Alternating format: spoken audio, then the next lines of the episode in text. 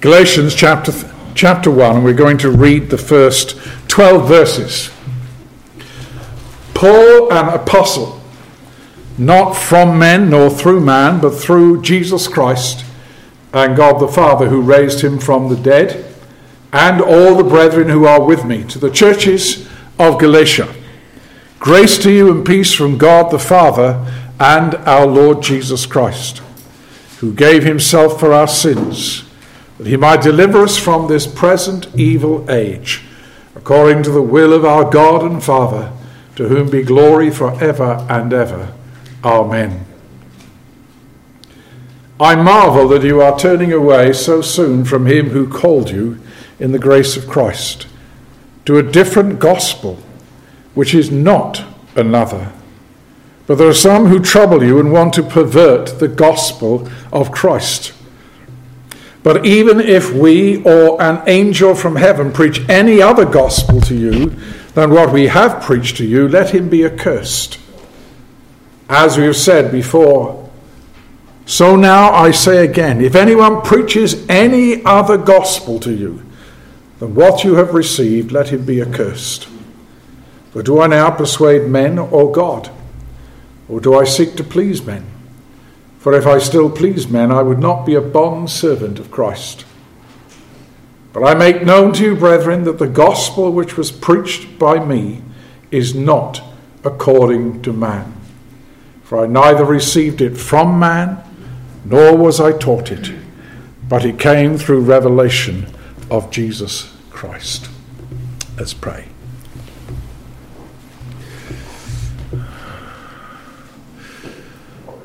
Once again, our God and Father, we thank you for the Holy Scriptures Amen. that show us all that we need to know for our salvation. That show us our Lord Jesus Christ in his beauty and glory and sufficiency. And by your Holy Spirit, we pray now tonight that you would teach us and show us Jesus Christ in all his sufficiency. We pray in his name. Amen. Amen. Satan has many ways in which he seeks to undermine and to destroy the work of Jesus Christ, to undermine and destroy the church of Jesus Christ. One of those ways is by persecution. The other principal way is by stirring up false teachers and false prophets who bring another gospel, which is not a gospel at all. And that is the problem. This is the way in which Satan is attacking the church, or the churches rather, in Galatia. And that may seem rather surprising in some ways because it is really less than, probably less than two decades since the death and the resurrection and ascension of Christ and the day of Pentecost. But there are false teachers in Galatia. Verse 7 There are some who trouble you and want to pervert the gospel of Christ. And he says this is not a gospel at all. And he pronounces a very severe judgment upon those purveyors of false doctrine. He pronounces an anathema, it's a curse. That is very strong language. But then the Apostle Paul is firmly persuaded that the gospel that he preaches is something that he has received directly from Christ. It is not his message. He says that clearly in verse 11 the gospel which was preached by me is not according to man. It is God's gospel. Yeah. It is Christ's gospel. It derives then from God and not from man. And so, therefore, any false teaching that comes in is going to be something that is man made. And the Apostle Paul is writing then to these Galatians because they are in danger of being sucked in to false teachers who will detract then from Christ and will detract from God's gospel. And in his greetings here, he is very brief. And he does something which is different to all the other letters. In verse 4, which is going to be our theme this evening, there is a brief and bold statement on the uniqueness of Jesus Christ. He speaks of him in this vein who gave himself for our sins that he might deliver us from this present evil age, according to the will of our God and Father, to whom be glory forever and ever. Amen. What Paul says in essence is this that Jesus Christ, when he died on the cross, had a very specific and definite end in view. His deliberate purpose was to deliver us from this present evil age. And he says this was always in accordance with God's eternal will and purpose, and to God then belongs the glory.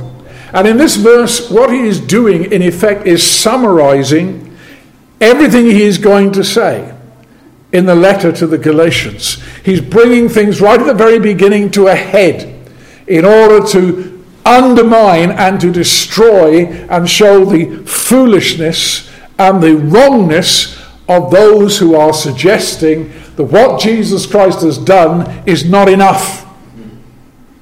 These people who are coming and troubling them are saying, Jesus is not enough. His death on the cross is not sufficient to save you. You need to be circumcised. You need to be following the Jewish dietary laws. You need to be following the kosher food laws and so on and so forth, and Sabbath days and all those sorts of things. And so they have a, a gospel which is not a gospel because it's Christ plus, but the plus becomes so important that Christ gets squeezed out altogether. And so, what the Apostle Paul does right at the very beginning is a bold and firm statement.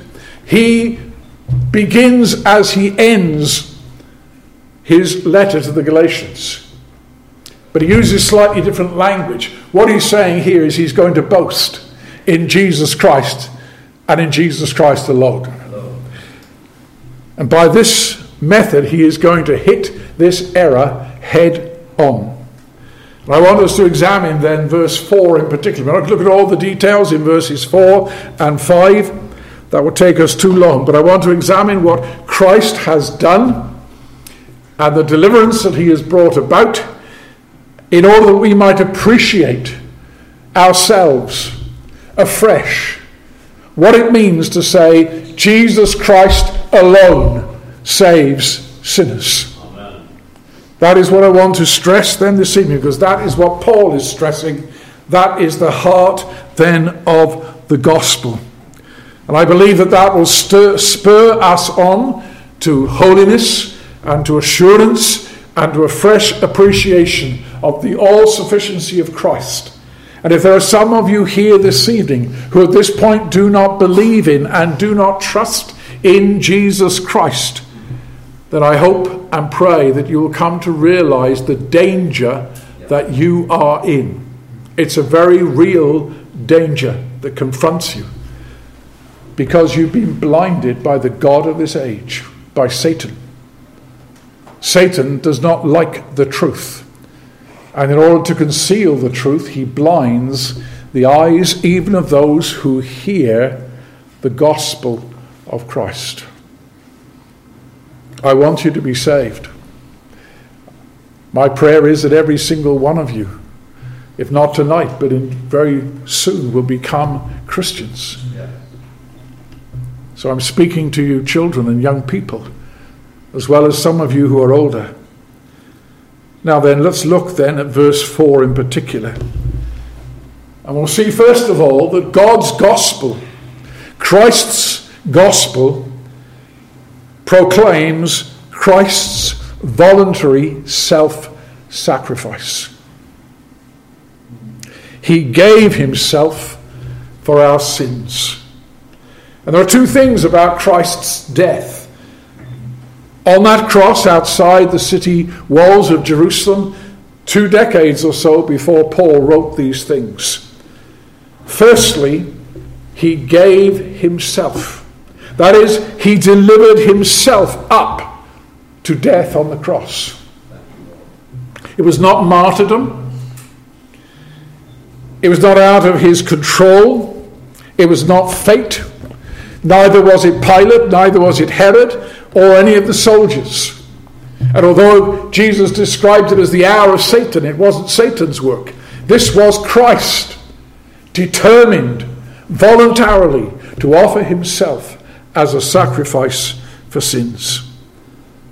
It was a giving of himself. He did it freely. Remember what he says in that passage in John 10, the passage where he refers to himself as the great shepherd of the sheep. My Father loves me. Why does the Father love him? Because I lay down my life. No one takes it from me. I lay it down of myself. And that's what Paul is emphasizing, first of all, here when he says he gave himself for our sins. You may remember there's a turning point in Luke's Gospel. Pastor Jeremy is reaching that point, but he's referred to it once or twice. In chapter 9 and verse 51, Jesus sets his face to go to Jerusalem. And if you pick up the threads from the prophecy of Isaiah, it, it has the, the, the strength of he, he set his face like flint to go to Jerusalem. So determined was he to die there. But it was his decision. Everything that took place, even in the Garden of Gethsemane, in the agonizing hours there that he spent, he is not deterred. He must go to the cross. He gives himself wholly and completely voluntarily. There is determination, there is resolution. That's because of his great love for his people, his sheep. But secondly, Paul also emphasizes the infinite value of his death. This voluntary self sacrifice has an infinite value. He gave himself for our sins. He made atonement for our sins. That is, he turned aside the wrath of God that we deserve. He secured the forgiveness of our sins. He gives us His righteousness, the fruit of His obedience, and His blood shed on that cross. In so doing, He makes atonement before God for our sins. Peter says, He bore our sins in His own body on the tree. Nothing, nothing removes sin save the death of Jesus Christ. No one else can deal with sin. How else could the Apostle Paul declare in verse 3 Grace to you and peace from God the Father and our Lord Jesus Christ? Grace and peace. Grace, that unmerited favor of God. Peace, which is God reconciled to us. How can Paul proclaim those things and say to you, Galatians, grace and peace, unless there has been an atonement for sin. And that is what he is stressing right at the very outset. Jesus Christ offered himself voluntarily to die in our place, and he is the source of that saving grace and saving peace that comes to us from both God the Father, who is the author of our salvation, and it is his gospel and his Son, Jesus Christ, who purchased our redemption by his death on the cross. And that implies that his death was a perfect sacrifice for sin. It was complete, it was sufficient. It was of infinite value, which is why the writers of the New Testament speak of the precious blood of Jesus Christ, the Lamb of God who takes away the sin of the world. There is an infinite value then to the blood of Christ and to his death on the cross. And Paul lays that out at the very outset of this letter.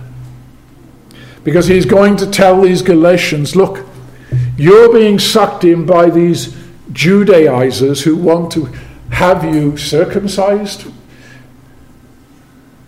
You're being sucked in by those who are so emphasizing kosher laws and rules, Sabbaths, special days, routines, and rituals that detract from Christ and say, Christ is not enough. You must have all these things as well. Paul is saying you don't need the works of the law. You don't need all these extra things. You don't need anything that makes a contribution to your salvation. It is Christ and Christ alone. And my friends, we don't need our works, our prayers, our good intentions, however sincere. They are never ever going to be the basis on which God pronounces us righteous. They are never going to be the basis on which God proclaims the forgiveness of our sins. Christ and Christ alone, by his voluntary self sacrifice and by the shedding of his blood. Now, that is the first thing that Paul draws our attention to this evening. But the second thing is this that God's gospel, Christ's gospel, proclaims deliverance. Deliverance. Here now we go into a little bit more detail as to the purpose for which Christ died. Yes, he died, he gave himself for our sins. But then it's a strong purpose clause that he might so that he might deliver us from this present evil age. And he's stressing this because the galatians haven't got it yet. They still want to live as it were in this age. They still haven't grasped the full significance or if they had grasped the full significance they've forgotten it because they've been drawn aside. I mean they need to be brought back and there are times in our lives when we need to be brought back to the fact that Christ and Christ alone is all we need. People get very confused. Over the years, in speaking to people, I've asked them, well, on what basis are you going to be accepted by God? If you were to appear before God at this particular point in time, what would your plea be? I could spend another 20 minutes giving you all the answers I've had. Very few of them are true. People are confused about these things. Even professing Christians are confused about these things. Therefore, it is no harm at all for us to go back to the basic things. Christ's death on the cross secured deliverance so that he might deliver us from this present evil age. And it is God's doing, it is Christ's doing this act of deliverance. When Joseph was sold into Egypt, he needed to be delivered out of all his troubles. That's recorded by Stephen in Acts chapter 7 and verse, uh, verse 10. It's the same word. He was delivered, he was rescued. Someone needed to do something for Joseph he couldn't do for himself. The same word is used in connection with Peter when he was imprisoned. How was he delivered? The Lord sent his angel to deliver him from the hand of Herod and the expectations of the people. Acts 12 and verse 11. Paul himself says he was told at his conversion. He records it in chapter 26, verse 17. God says, Christ says to him, I will deliver you from the Jewish people and the Gentiles.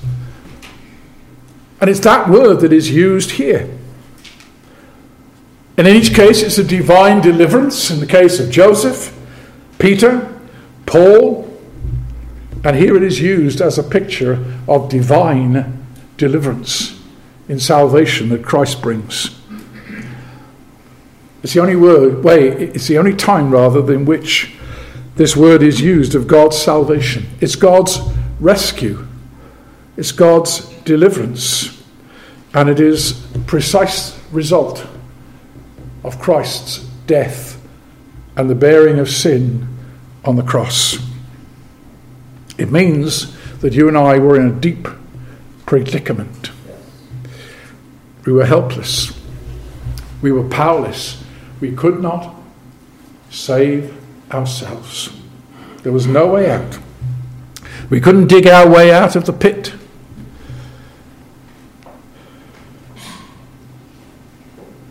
We were in great danger. And if you're not in Christ, you are still in that dangerous position because you've not been saved from your sins and you are in no fit state to stand before a holy God. So listen carefully as we hear about how Christ delivers us and what kind of deliverance this is. What is the predicament? Why do we need to be rescued? What do we need to be rescued from? Well, Paul is adamant. We need to be rescued, delivered from this present evil age. And the emphasis is on the evilness of this age. It's the last word in the sentence in the original. It's this present age that is dominated by, characterized by evil. That's what we need to be delivered from. Many people have no clue about this predicament, have no idea why they need to be rescued. Well, let's try and understand what Paul means here. What is this present age? Before we look at the evil of it, what is this present age? Is it simply the days in which we are living now? I don't think anyone would say, well, the days in which we're living, righteousness reigns. This is an evil age. No one would doubt that, but it can't refer to this present age because the Galatians were living in as well. So it's a much longer period than our own lifetime. So there are some people who say, well, perhaps it refers then to the last days the last days, which is the period from Christ's coming into this world to his return again in glory. The Bible also talks about of a future age and contrasts it with this present age. But I don't think it refers to the last days. I think far more persuaded that this present age is the whole period of human history since the fall of Adam and Eve into sin. That was part of history, part of human history. But when Adam and Eve sinned against God, when they disobeyed God's commandment, sin and death entered in and put the human race in a very real predicament. The Boys and Girls Catechism, you know, God made them, Adam and Eve, holy and happy. And what happened to them? They became sinful and miserable. Why did they become miserable?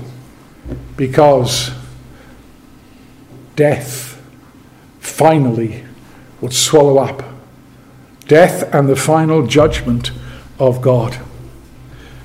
And I believe that therefore this present age refers to the age that we are now living in that began with the fall of Adam and Eve not to the time before the fall, because you may remember what Genesis chapter 1 and 2 teach us. When God made this world, he pronounced it good. And when he saw all that he had done on the, the last day, he pronounced it very good. There was no sin, there was no death, there was no evil. So I think now, when you come to ask the question, why is it evil, you begin to see. I think you can see that this present age is an age that is dominated by sin and by death itself, its wages. It's the age of sin and misery. Think of what happened after Adam and Eve had sinned and were cast out of the garden. Boys and girls, you know the story about Cain and Abel. Cain murdered his brother Abel. Was that a good thing? Or was that evil? Evil, a wicked thing. Murdered his brother. And then after him, Lamech. And he's worse than Cain in some ways. Why? Because he takes two wives and boasts about having killed a man in revenge. Was that a good thing? Or an evil thing? And as you read on in the book of Genesis, you come to chapter 5, And like a tolling funeral bell, so and so lived so many years and he died. And then you come to Genesis chapter 6 in the days before the flood, and there in verse 5, the Lord saw that the wickedness of man was great in the earth, and every intent of the thoughts of his heart was what?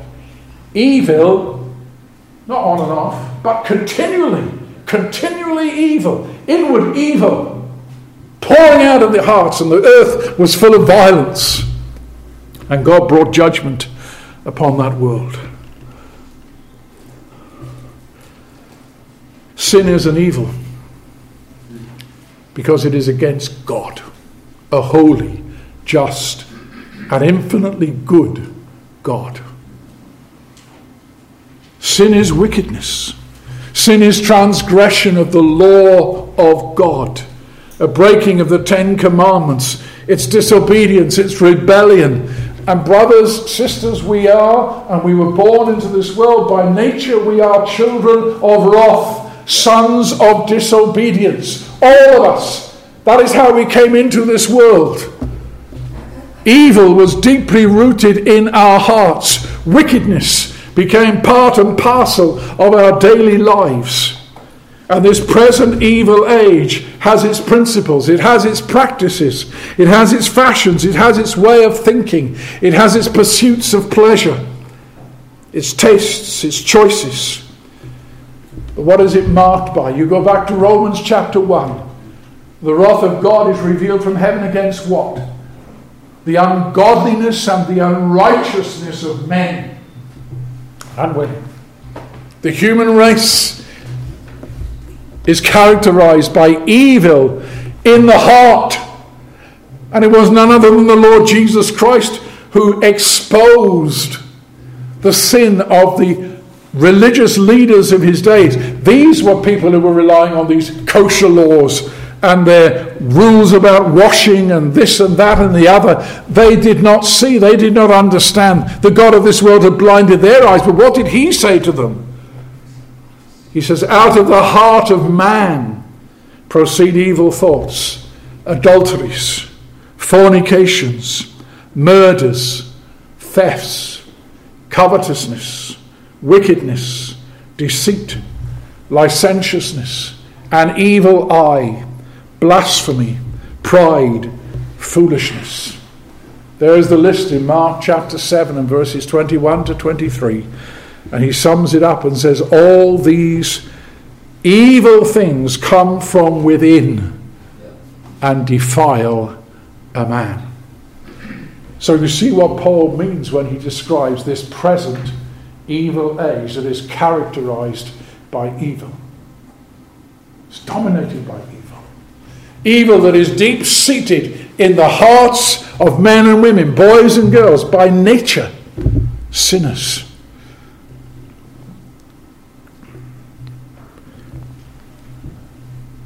How then could anything that comes from my human heart, which is evil, and yours, how can any act or any actions that you do, how can that deal with your sin?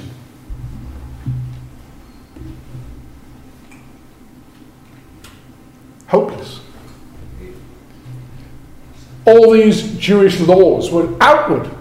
They don't touch the heart. They don't deal with us by nature. And there is our sin. It is deeply embedded in our nature. And until Jesus Christ delivers us from that evil sin and that evil nature, there can be no way in which we can find a place in heaven. Evil and wickedness has no place in heaven. It will be banished. Well, you say, well, none of us are going to make it then. Well, no. Paul is saying we've been delivered from this present evil age. And we've been delivered by the one who gave himself for our sins. Now, there may be someone sitting here this evening, even some of you younger ones, let alone some of you older ones, who are saying, I don't see why the death of Christ was necessary. Shrug your shoulders. I, I don't think I'm a particularly bad person. Oh, I've done a few bad things, yes, but I'm not really deep down a bad person. And then you say, well, you've been talking about Adam and Eve. I, I don't believe in Adam and Eve. I don't believe all this stuff about the entrance of sin and death into the world. And I don't think I need to be rescued from anything. And I certainly don't see myself in the kind of predicament that you're describing. I don't see myself as evil, as wicked. How many conversations have you had with people along those sorts of lines? If you think any of those thoughts, that is proof to you this evening that you are still living in this present evil age. And you can't see the truth of the gospel of Christ and the value of his death on the cross. Indeed, the God of this world has blinded you.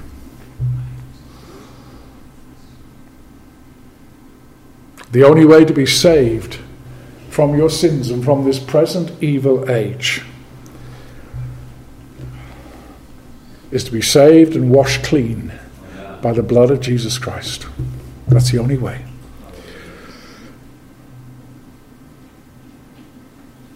The third thing, then, that we see and conclude from this is that God's gospel, Christ's gospel, leads us to boast in Jesus Christ.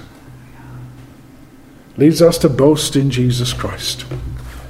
John Calvin said of this verse this verse is a thunderbolt that destroys human pride. Why? Because we are boasting of Christ and not of ourselves. And I'm here tonight to tell you that the Lord Jesus Christ is an all sufficient Saviour. And He can save you right now from your sins. He is willing, He is able. If you will but come to Him, confess your sins, repent of your sins, and rely upon Jesus Christ alone to save you have done with all your good intentions and sincerity, throw it away, cast it at the foot of the cross, and with both hands reach out to the Jesus who will save you from your sins. He gave himself for sinners. He gave himself to deliver you from this present evil age and to deliver you from your sin and from the sin of this age. To change your heart, to change your very nature, to give you a new heart, to make you a new creation in Christ. You can't do that. But Jesus Christ does and can and is willing to do that now if you will but cast yourself as a lost and guilty sinner upon Christ. You boys and girls here, as well as some of you who are older, do you know that Jesus Christ saves children? Jesus Christ saves little boys and girls. Our brother who led the service this evening, you speak to his father, his father will tell you he believes he was converted when he was three. When he was three years of old, three years of age. That's your grandfather, isn't it? Yeah. Jesus Christ saves children. Now, if you can save someone who's three years old, how old are some of you? How long have you been waiting? What are you waiting for? Are you waiting till you're, you're better? Do you think you're right? And you're waiting for some, some bolt of lightning to strike you and make you aware suddenly? No, no. Jesus invites you. And more than that, he commands you to believe on him. And so long as you do not come to him, you remain in great danger. Great danger. Because you're still caught up in this present evil age. And that is an age that is under the judgment of God. That is an age, an evil age, that will bear the wrath of God. So long as men and women, boys and girls continue in their sins.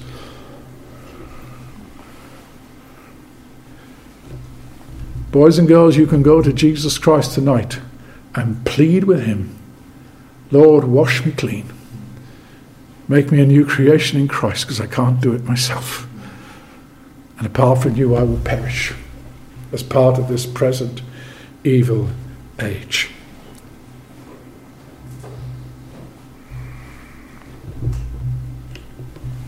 He alone, Jesus Christ alone, atones for sin. He alone can deliver you from the guilt of your sin, from the power of your sin, and from the punishment that is due to you. His death on the cross is all sufficient. You don't need to add anything to it.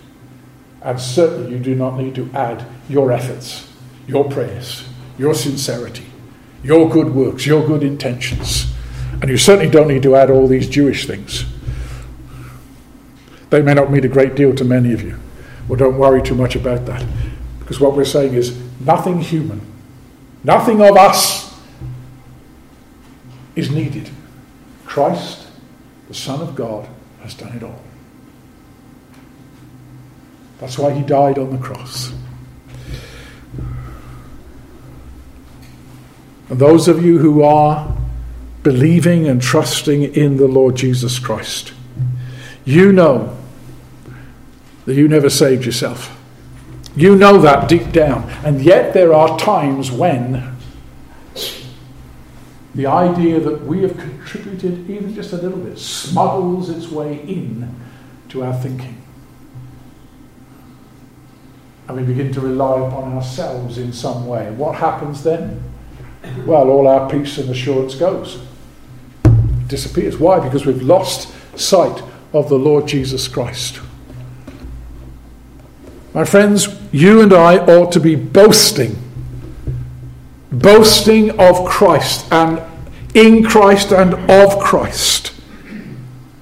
You've grasped the fact that your obedience, your prayers, your sighs, your tears, whatever else you can contribute, is not going to save you from your sins. You know that.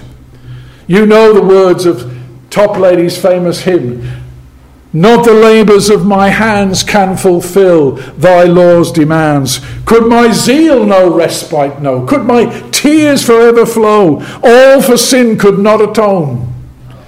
Thou must save, and thou alone. Nothing in my hand I bring, simply to thy cross I cling. Naked come to thee for dress, helpless look to thee for grace. Foul I to the fountain fly, wash me safe.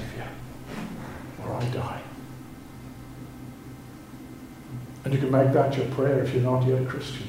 Mm. Fly to the fountain, foul, and plead, Jesus, save me, wash me. Wash me, Saviour, or I die.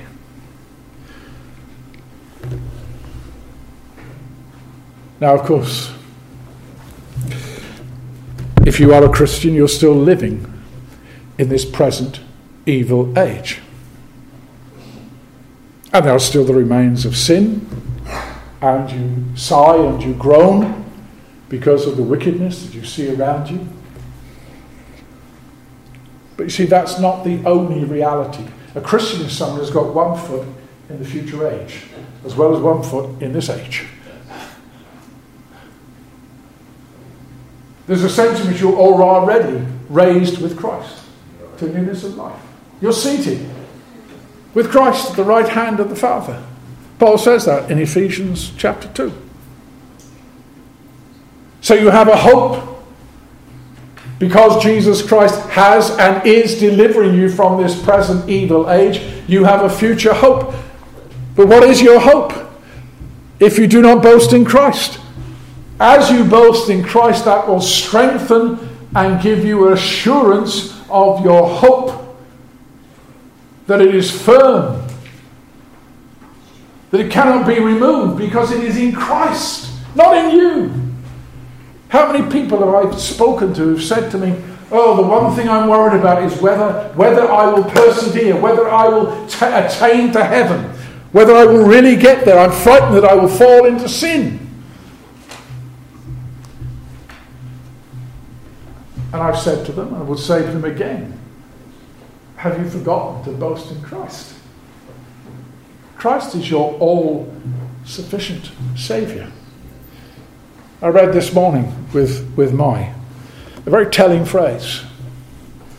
It was talking about the righteousness of Christ.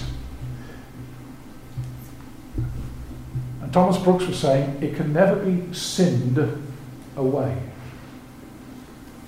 Now, that doesn't mean to say you can do what you like, because if you think you can do what you like, you probably aren't saved in the first place. But if you are trusting and boasting in Jesus Christ and relying upon Him for the forgiveness of sins and for the righteousness is going to present you before the Father, faultless and perfect, you cannot sin that away. It cannot be removed because Christ is your Saviour. If you rely upon what you've done, you're going to be thinking, have I done enough? And you're going to be detracting from Christ. But you must rely on Christ and boast in Him. What would you say is the most common theme in our hymns? My guess is, and I, haven't tested this out, but I, I've sung enough of them over the years, but it's, it's singing about Christ and his death on the cross. And that's one of the ways in which we glory in Christ and boast in Christ. We sing of him, we praise him, we bless him. Why do we celebrate the Lord's Supper repeatedly? What are we doing at the Lord's Supper if we are not boasting in Christ? We're feeding upon the benefits, the saving benefits of His body and His blood. He's delivered us from our sins. He's delivered us from this present evil age. And in all that we might not forget, He says, Now come and remember me in this very specific way. Don't therefore neglect the Lord's table. It's one way in which together we boast in Jesus Christ. Can you see what the Apostle Paul is saying here is really the foundation of the whole Christian faith? The foundation of our hope, the foundation of our love, the foundation of our faith. The true church of Jesus Christ is a church that boasts of one person. That person is Jesus. Amen. Jesus Christ. So Paul can end his letter to the Galatians. God forbid that I should boast except in the cross of Lord Jesus Christ, by whom the world has been crucified to me and I to the world. For in Christ Jesus,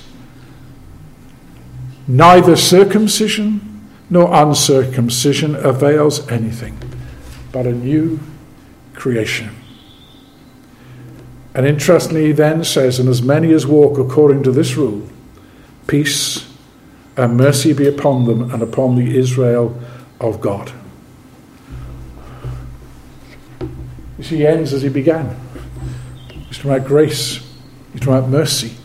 He's talking about peace. But it only comes as you boast in Jesus Christ. And you see, all of this is according to the eternal purpose of God. All of this is according to the will of God. As I think about that, it takes my breath away. That is something too wonderful for me to grasp. But it is true. That's what Paul is saying. He's saying to the Galatians, now don't be moved away. This is God's gospel. This is the gospel of Christ. This is the eternal will and purpose of God. Don't rob God of the glory to Him it belongs. So don't go back to these human things. but learn to boast and boast only in Christ. You know, one day you'll be set free. You won't be living in this present evil age. You won't even have one foot in this present evil age. You'll have both feet firmly on the ground, the new heavens and the new earth, Amen. the home of righteousness. What a wonderful day that will be. Yes. But for now, we must live in this present evil age, but we must keep our eyes then upon Jesus, who gave himself for our sins to deliver us from this present evil age. Amen. Amen. We bow and bless your great and holy name, sovereign Lord. We come thankful for our Lord Jesus Christ, all that he has accomplished for us when he came into this world and died on that cross to deliver us from our sin, from death, from hell and condemnation, deliver us from this present evil age. Lord, we marvel that there are so many of us here who've been made a new creation in Christ. Amen. Lord, we pray that every single one, young and old, may be transformed by the power of the gospel of Christ, by Christ Himself, that all of us, every individual here, may boast of Christ and Christ alone. We pray in His name. Amen. Amen.